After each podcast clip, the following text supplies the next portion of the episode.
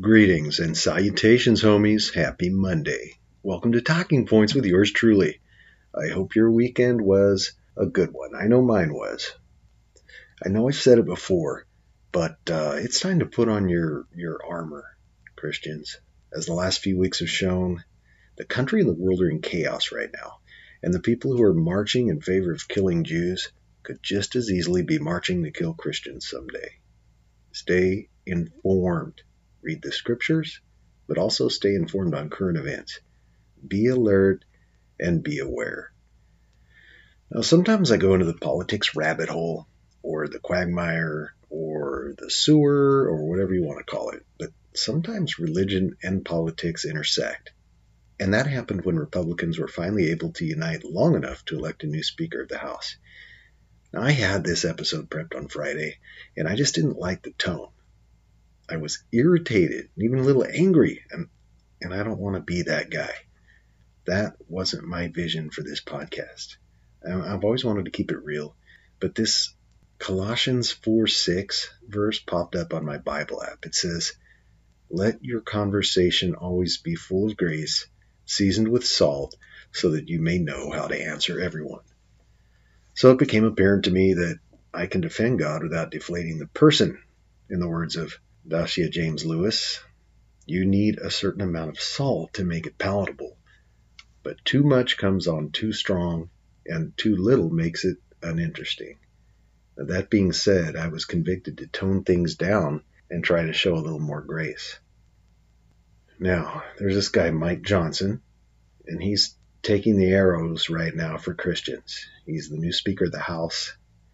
And some lost their minds when, when he got that position. Some people's heads exploded, figuratively, not literally. Why? Because he is a Christian. In an earlier interview, Johnson said, I am a Bible believing Christian. Someone asked me today in the media, they said, Well, it's curious. People are curious. What does Mike Johnson think about any issue under the sun? I said, quote, well, go pick up a Bible off your shelf and read it. That's my worldview.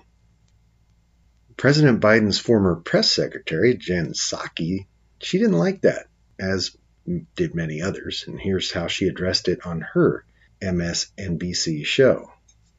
How threatening can this guy actually be? Well, he gave us all a little clue as to how he would govern in an interview this week.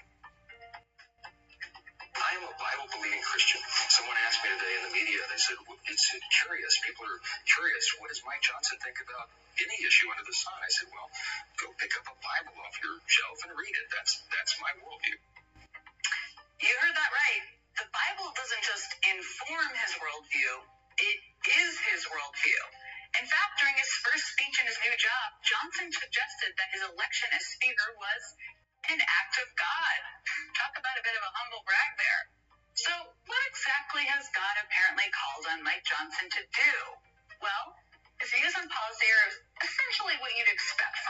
religious fundamentalist. They're more divisive than they are divine. So, Psaki mocks his Christian beliefs, portrayed him as a threat to America's freedoms. She basically called him a Christian fundamentalist, well, she did call him a Christian fundamentalist, and and and that his religious religious beliefs should be a cause for concern.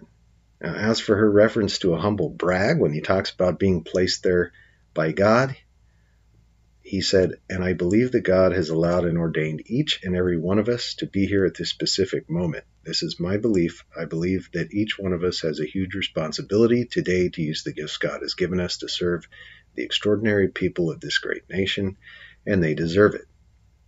Well, I mean, that's what I believe. That is what most Christians believe. And this is a concept that many non believers uh, cannot comprehend. Psaki said, quote, It's not just his political ideology that should scare us. Johnson is basically a Christian fundamentalist. He believes that America is a Christian nation and that those values should be reflected in our interpretation and Constitution.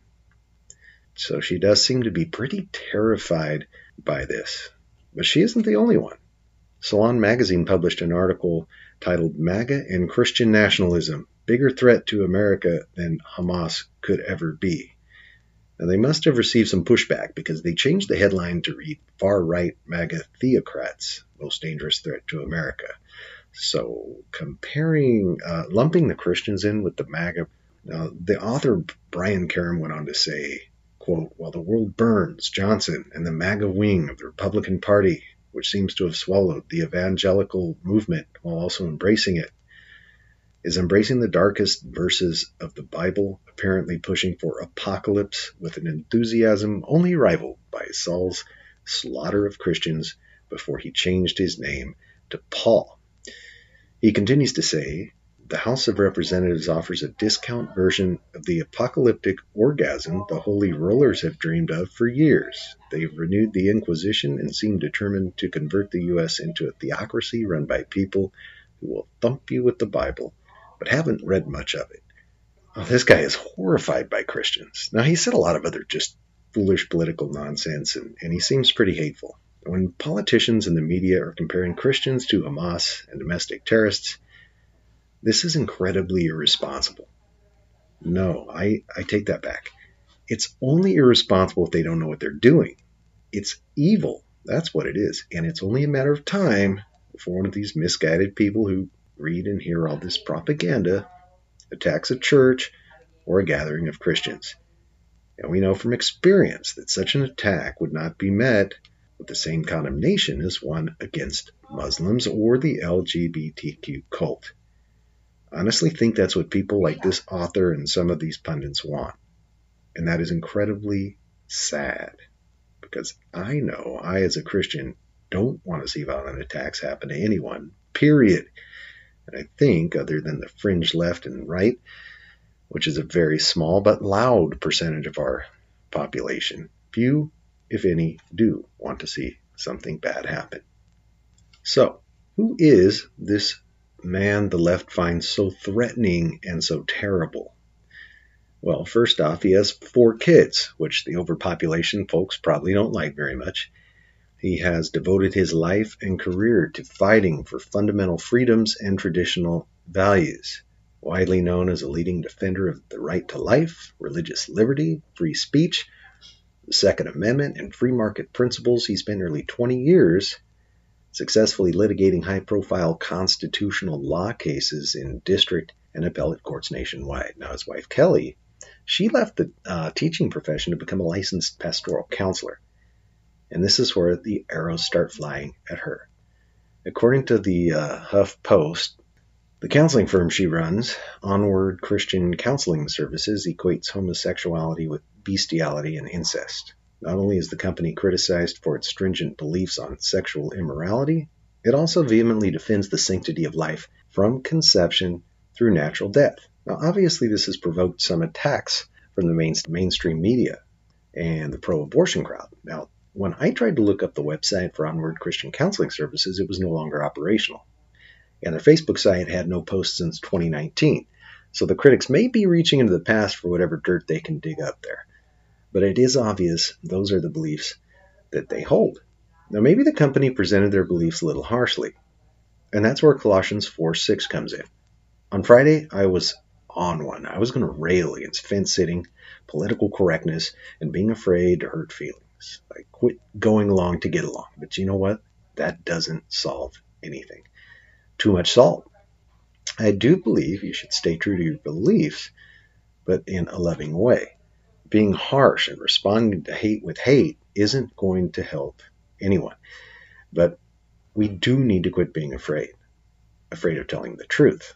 Like I said, we can do it in love, but just know many times the response will be hate and anger. And it is really, really hard to respond to that with love, but we have to try.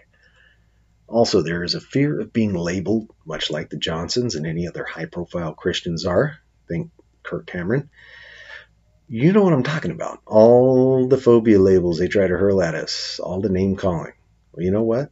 If being a Christian fundamentalist or nationalist, oh, and I like this one, evangelicals, if whatever derogatory term they want to call you means you are pro life, you think marriage is between a man and a woman, you think there are two genders, male and female, If you think indoctrinating the kids in school is wrong and exposing them to sex at a young age is wrong, then call it what you want. By the way, you don't have to be a Christian to have that sense of values. But remember, there will always be people with different opinions and different values, and we must treat them with grace and humility no matter how, hard it may be. And I'll just leave you with this. As 2 Timothy 2:23 tells us, don't have anything to do with foolish and stupid arguments because you know they produce quarrels.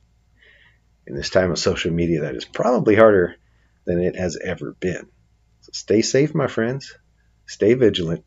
Stay strong. Thank you for listening today. This podcast is available on Apple and Spotify. Please follow and share. I'd really appreciate it. Remember to be kind to one another and keep on keeping on. God bless.